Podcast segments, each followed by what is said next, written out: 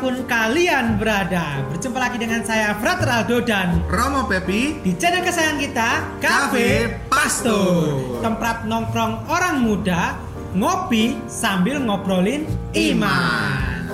Oke, nah kemarin kita udah mulai yang pertama kali nih video Iya, kita. minggu lalu ya. Nah, minggu lalu. Hmm. Komentar, eh, video komentar ya Video reaction Oh video reaction, aku agak-agak lupa tuh. Jadi kita udah mulai yang pertama kemarin dengan kisahnya Astrid, Astrid, ya kan, oke. si anak Malang itu. Anak Malang kuliah di Uner, Surabaya Surabaya ya. Nah sekarang kita juga akan melihat video yang kedua ini juga tentu dari sobat, Sobat pastor Pastor. kita. Bedanya dia seorang cowok. Sayangnya cowok Jadi nggak ada yang seger-seger lagi Tapi ya Nanti ada, kita nanti ada seimbang pasti, ya. Kita juga mau seimbang kemarin cewek, sekarang kita gantian cowok. Variatif lah biar Variatif. variatif Dan yang penting kisahnya tentu juga pasti beda. ini Beda, pastinya. iya. Dan apa sih kisahnya dan apa yang bisa kita petik kayak kemarin yang kita lihat Ah. komentar videonya Astrid. Nah, tahu kalian juga bisa belajar sesuatu dari Nah. si orang muda Si orang ini muda Siapa ini, dia siapa Kita dia. akan berkenalan dengan dia Jadi Oke. ceritanya brother Hah? waktu itu ketika awal-awal kafe pastor ini berdiri Oh, itu iya. ada memang anak-anak uner datang ke kafe pastor Oh, betul. untuk main-main kemudian waktu itu belum ada corona Belum ya. jadi mereka masih bisa main-main ke Masih sini tahun lalu berarti itu ya. ya masih tahun Hmm, lalu betul, betul, kalian juga sudah bisa lihat videonya kan di channel YouTube Oh kami. iya, betul. jadi nanti di kolom di atas di bisa lihat bagaimana mereka datang ke sini untuk bermain-main ya berkeliling di sekitar sekitaran Blitar inilah Oh, juga ke keliling-keliling kota Blitar waktu Hmm, itu ya. Jadi nanti cerita-ceritanya ini kebanyakan memang dari anak-anak UNER Ah. Surabaya, iya. Tapi tentu masing-masing orang punya Oh, kisah dan ceritanya beda-beda. sendiri. Kita akan melihat langsung saja Yang kedua ini ya kan. video yang kedua ini. Kedua ini. Kita mau ber- dia mau bercerita tentang, Tentang apa apa, ini? kepada kita. Yo, Kita mulai aja. play. Kenalin, gue Ramot dari asli Bekasi tapi lahirnya di tebing tinggi. Tunggu, saya gagal fokus itu. Kenapa ada di di belakang itu ada saya loh? gitu Oh, iya, loh, iya. ada dua gini. ada saya Kayaknya itu di satu kamera anda ya. itu lagi ngobrol Lagi gitu. ngobrol. Ya memang kan ngobrol juga kan. Iya ngobrol juga sama anak uner satunya. Betul betul betul betul. Kan nongkrong ngopi sambil ngobrolin iman. Lanjut. lanjut lanjut lanjut. Lahirnya di tebing tinggi. Jadi sebenarnya hidup gue nomaden dan kali ini gue kuliah di Universitas Erlangga, salah satu PTN terbaik di Timur Jawa Dwipa. Di sini gue menempuh pendidikan sosiologi. Oke. Oke jadi dia nih asik Namanya juga ya. siapa? Namanya Ramon. Ramot. Oh Ramot Ramot. T, pakai oh. Ramot. Ah agak nggak umum ya. Iya. Biasanya orang kan akan oh Ramon. Iya, Ramon. Ternyata dia Iya. Ramot mungkin ya. Aslinya mana tadi? Aslinya Dia tinggal di Bekasi. Tinggal di ya, Bekasi, tapi tinggal di Bukit tapi Tinggi. Bukit Tinggi. nomaden bener ya katanya Nomaden. dia nomaden. Pindah-pindah. Terus sekarang kuliahnya di. Surabaya. Surabaya. Jauh juga. Ya lumayan. Oh iya iya nomaden yo. Iya, nomaden. Koko kono kene kene. Iya. Oke. Lama-lama ke Papua dia. Yo le Papua. Lama-lama lanjut. ke Papua Nugini, terus lama-lama ke Amerika. Wah siap. Balik lagi ke Bukit Tinggi. Keliling dunia dia sudah. Ah, wes cocok kon. Lanjut. Lanjut. Hmm. angkatan 2016. Di sini gue bakal ceritain gimana sih gue bersyukur menjadi salah satu bagian dari orang Katolik. Banyak Bersyukur Yang-. Bersyukur nanya-nanya kayak misalnya, "Mod, lu itu sebenarnya Katolik apa Kristen sih?" Cuma di sini gue negesin sekali lagi kalau emang gue itu Katolik dan ada banyak sedikit banyak perbedaan antara Katolik dan Kristen. Cuma itu nggak terlalu penting di sini. Gue bakal langsung jelasin gimana sebenarnya rasa syukur gue dan rasa bangga gue menjadi salah satu bagian dari orang Katolik yang masih muda dan akan terus menggelorakan rasa muda gue. Yes. Jadi Mantap ini. Mantap juga ya. Semangatnya Orang mantap ini. Optimisnya tinggi nih orang dia semangat gitu. Jadi dia bersyukur sebagai seorang Orang Katolik, sebagai seorang muda, dan akan selalu menggelorakan semangat muda. Wah ini Paus. Fransiskus sekali nih Wah. di dalam. Vivit. Oh, dia mau selalu hidup sebagai seorang anak muda. Jadi Hmm. tua bukan soal usia, Usia. tapi atau Eh, muda, muda itu bukan soal usia, tapi soal semangat, Semangat. untuk selalu berani muda dan selalu hidup Kristus. Wah, salut nih guys. Sobat pastor harus ngikutin juga ya, Iya, kan? semangatin harus kayak selalu gini. Jadi, mengembangkan semangat. Ojo ngelokro. Iya. Aku, aku Masih muda, masih muda tapi berjiwa tua bisa dong. bisa wah akeh. Bisa, iya. Malah masih muda wajah tuwek. Ono. Iya. Hah? Lo kok nol? Lah. Cari aja ono. Kelihatan kan? Gak usah diomong lah. Kalian juga pasti tahu ya. Lanjut aja lanjut aja deh padahal ntar gua yang dibully nih lanjut Kalau nggak bully kamu rasanya ada yang kurang gitu. kayak saya kurang harum ya Lanjut. Kenapa gue bangga menjadi orang Katolik? Hmm. Karena menjadi orang Katolik berarti kita mengimani kasih akan Yesus Kristus. Kita harus siap mengampuni sebanyak 70 kali, 7 kali tanpa kenal lelah, tanpa kenal letih dan tanpa batas waktu tertentu. Di lain hal, menjadi orang muda Katolik kita juga harus siap mewartakan kabar gembira cinta kasih Yesus Kristus. Kita harus siap menjadi garam dan terang dunia. Garam ketika kebanyakan menjadi keasinan, menjadi hipertensi. Ketika kedikitan jadi nggak ada rasa, hambar. Garam yang pas, porsi yang pas akan mengisi kemajemukan bangsa Indonesia itu sendiri. Sedangkan terang asik juga ya Asik, jadi agamanya nggak untuk dia sendiri Gue suka gaya lu bro. salut nih buat Ramot nih Keren. jadi Tapi belum selesai dia baru menjelaskan soal garam ini tadi. oh iya haram Garam. oh iya haram Bukan haram. Minta tolong ya. tetanggaan ham oke Kan habis GH. tapi mantap mantap suka aku sama Suka, caranya suka, dia suka, nih ya Sedangkan terang, ketika gelap, ketika ada terang yang nyala satu, itu akan memberikan pengharapan, memberikan asa yang baru.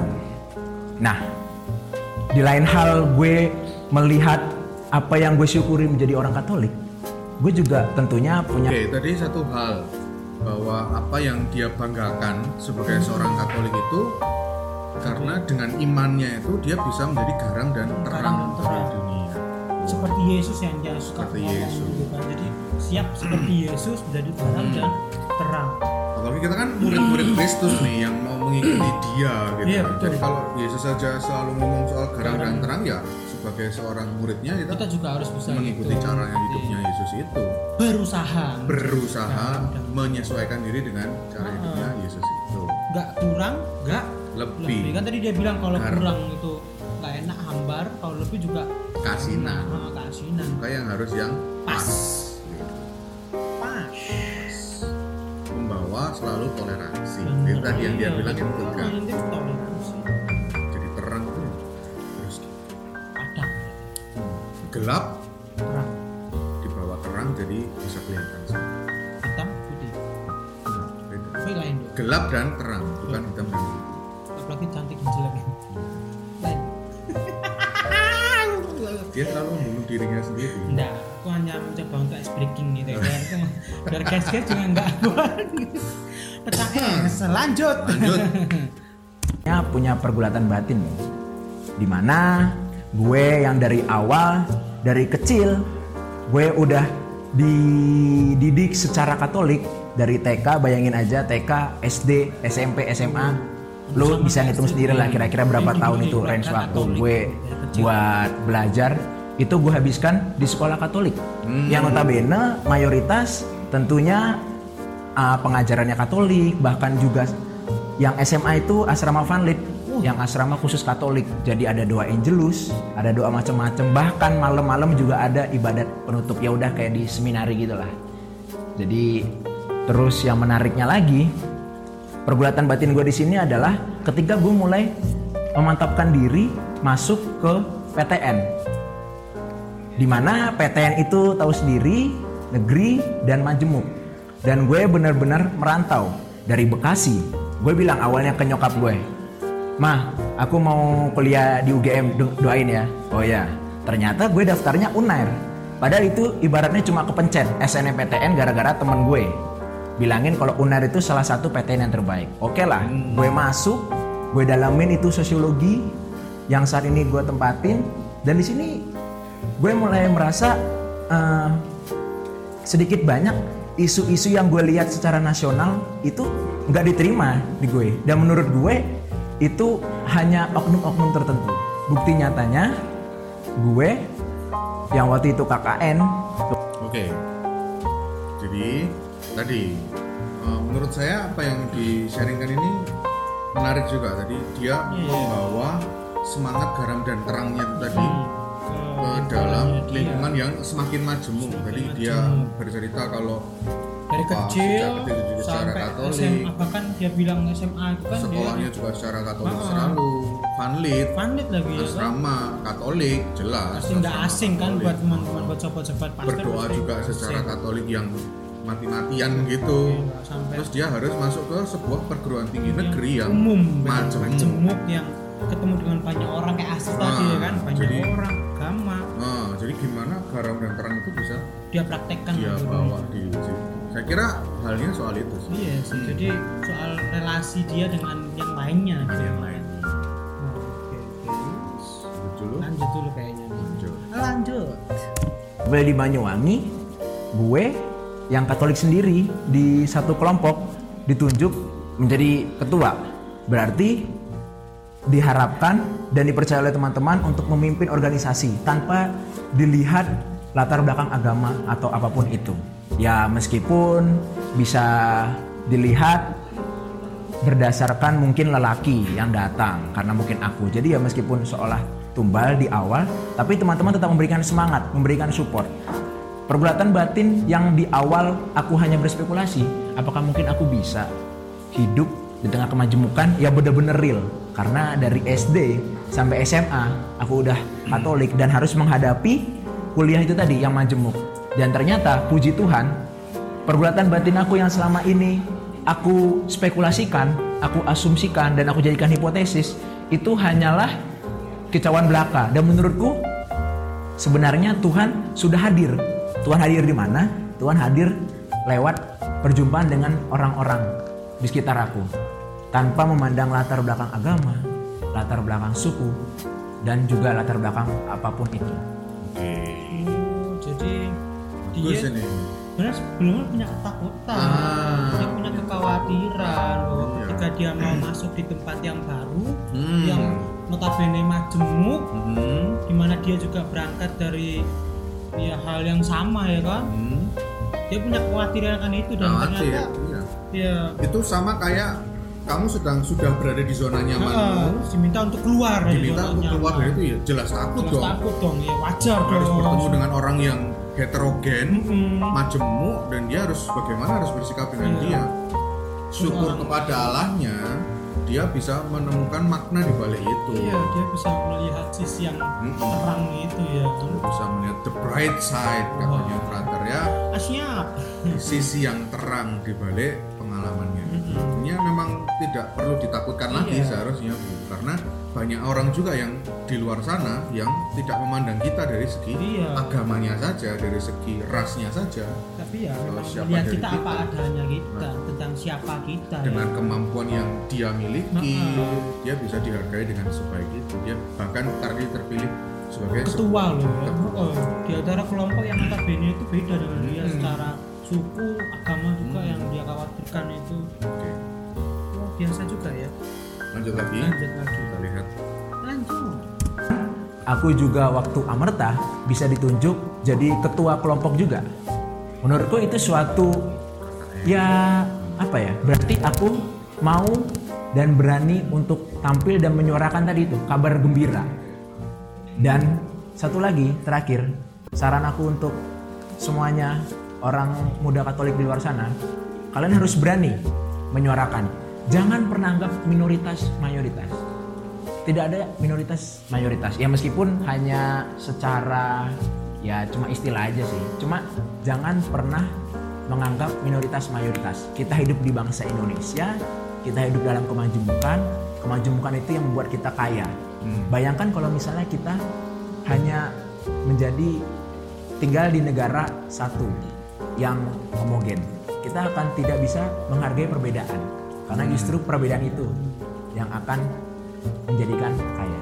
Sekian dari gue, nantikan juga kisah-kisah inspiratif. Oke, jadi banyak ini makna yang bisa iya diambil ini. Jadi dia berpesan juga kepada orang-orang muda Katolik di luar sana kepada kamu-kamu semua nih sobat Para pastor sobat ini ya kalau walaupun kita ini memang dari segi Minoritas. jumlah sudah gitu kalah kita ya minoritas ini. jauh daripada yang lebih Lain. banyak gitu dia mendorong kita atau mengajak kita semua sobat pastor juga untuk berani saja menyuarakan apa imanmu sebagai seorang Katolik Mm, mm, mm. ya tadi yang dia bilang sebelumnya bahwa diajak untuk menjadi garam dan terang terang memberi rasa dan memberi Terang. cahaya cahaya. Jadi sebenarnya dia juga merasa bahwa dia nggak sendiri ya bahwa pikiran-pikiran dia soal ketakutan-ketakutan Hmm. akan minoritas mayoritas tadi itu juga ternyata ya sobat-sobat lain juga mengalami hal yang sama dan tentunya dia tahu juga bahwa mungkin sobat pastor yang sedang menonton ini juga mungkin merasakan pengalaman yang dia rasakan, Iya. ketakutan yang dia rasakan dan dia minta untuk ya kita mau keluar ya dari Hmm. pikiran yang itu out of the box gitu ya.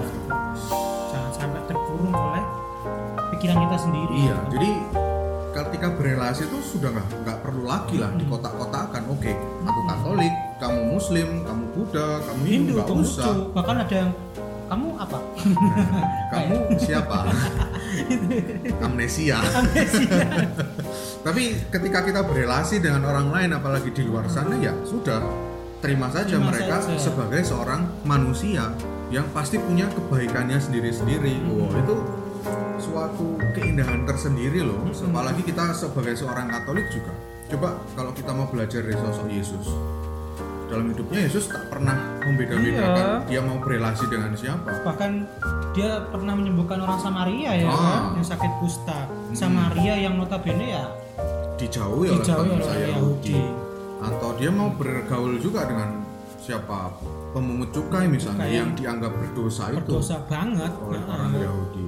Ya, Jadi ya kalau kita mau jadi murid Kristus, kita harus bisa seperti itu jadi- juga ya berusaha, Berusaha, ya. berjuang Berusaha. untuk menjadi seperti apa yang dialami oleh Tuhan Yesus sendiri. Keren ya kamu. Jangan khawatir. kan. Jangan khawatir, jangan takut. Justru kamu harus menjadi garam dan terang bagi yang terang dunia. orang lain. Aku juga kadang ya merasa gitu sih karena aku gelap gitu ya kan. Maksud, maksud enggak maksudnya kan kayak kita akhirnya yaudah deh aku tak sendiri aja Iya. apa yaudah aku tak nyaman dengan temen-temen Iya, aku jangan. sendiri aku nyaman dengan kelompok aku Harus sendiri berani kayak ramut tuh. Ah, keluar keluar dari zona nyaman, nyaman. bertemu dengan banyak orang Ah. dan belajarlah banyak hal dari pengalaman-pengalaman Hmm. itu. Bahkan rasa sakit hati pun, rasa dilukai, rasa disakiti, rasa ditolak itu juga pengalaman yang berharga pengalaman tersendiri dan kamu bisa belajar banyak pengalaman dari itu. Coba bayangkan kalau kamu nggak pernah mengalami itu kayak tadi kaitannya Rama. Coba kalau kamu tinggal di sebuah negara negara yang yang homogen gitu. homogen, kamu nggak akan lagi bisa merasakan perbedaan, tidak lagi bisa menghargai perbedaan, atau malah jadinya ya merasa bahwa dia yang paling, paling benar wah itu Yang jangan lain- sampai ya kan yang lain harus di bumi hanguskan. Wah, jangan sampai. di Bandung lautan api Intinya adalah Mm-mm. toleransi. ini jangan ngegeng guys Hmm. para sobat pastor jangan ngegeng ya kan kan anak muda sekarang tuh geng-gengan gitu loh Mm-mm. Karena cocok-cocokan. nah, mereka kebanyakan niru Dilan gitu loh ya kan geng motor Geng Ya, kalau, jaket kalau Dilan mah ganteng. Oh, oh. Kalau kamu ganteng kata mama aku. Minimal ada satu orang lah yang kayak gitu. Eh, mama aku juga aku tuh kepaksa sih kok kayak kok jadi? Hi- hidupnya lebih parah dari Ramon tuh guys. tapi ah aku nggak takut. Hmm. karena aku mencoba berdamai dengan kenyataan. Jadi intinya guys ya tetap berani untuk keluar dari diri sendiri hindari Mewartakan ketakutan iman. ketakutan mewartakan iman di tengah lingkungan yang majemuk Hmm. ya jadi garam dan Terang. iya kita jangan sampai takut takut ya kan Hmm. Nggak usah takut takut oh ya katakan aku pernah dengar ada pepatah Jawa nggak tahu yang ngomong ini eh, siapa ya yen wani aja wedi wedi yen wedi aja wani wani Nah, ya. Pernah dengar kayaknya ya kan Enggak, enggak, enggak. Hmm, Bagus jadi- itu, bagus itu. bagus ya kan kalau berani jangan takut takut Kalau takut, kalau takut jangan Jangan berani berani berani-berani. jadi wani-wani. percaya ya kan? ikuti Yesus percaya aja Amin. amin Kita akhiri dengan pantun dong Pantun, asik. kali ini nggak akan gagal udah ada ahli pantun dunia. ah, siap Asik. jangan Monggo. Monggo. Ikan cupang, ikan teri. Ah, cakep. Aduh, duh, Bisa duh. dibeli di pasar pagi. Asik. Hidup akan menjadi indah dan berarti Asik. bila kita bertoleransi. Asik. Kali ini nggak gagal guys. Gak gagal Nggak kayak minggu yang lalu guys. Iya dong. Kan ada contekan. Oke, para sobat pastor yang terkasih, kalau kamu suka dengan konten-konten kita yang seperti ini, Oke. kalau kamu juga mau, kamu dukung terus ya supaya kita bisa buat yang lain juga. Kamu bisa like, subscribe dan juga follow terus kami. Nah, juga bisa mungkin ya sharing juga atau mungkin Sharing menanyakan atau hal yang memberi lain, komentar. memberi komentar Atas video ini. atas video-video kita ini, video reaksi juga video-video yang lain di kolom komentar di bawah ini supaya kita juga bisa lebih kreatif tentunya ya kan dan Iya, lebih lebih bersemangat bersemangat gitu. Kita semangat sekali. karena kita berangkat Semangat buat dari video. keinginan teman-teman oh, Iya. semangat Semangat. Itu kayak api nggak sih? Kebakar. Nanti kan bisa diedit bakar-bakar gitu gak sih? Kayak Dragon Ball.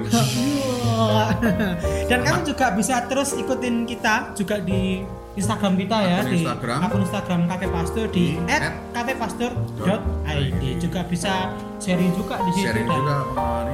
Silakan tanya-tanya ya kan di DM aja langsung. Tapi kalau mau japri juga nggak apa-apa.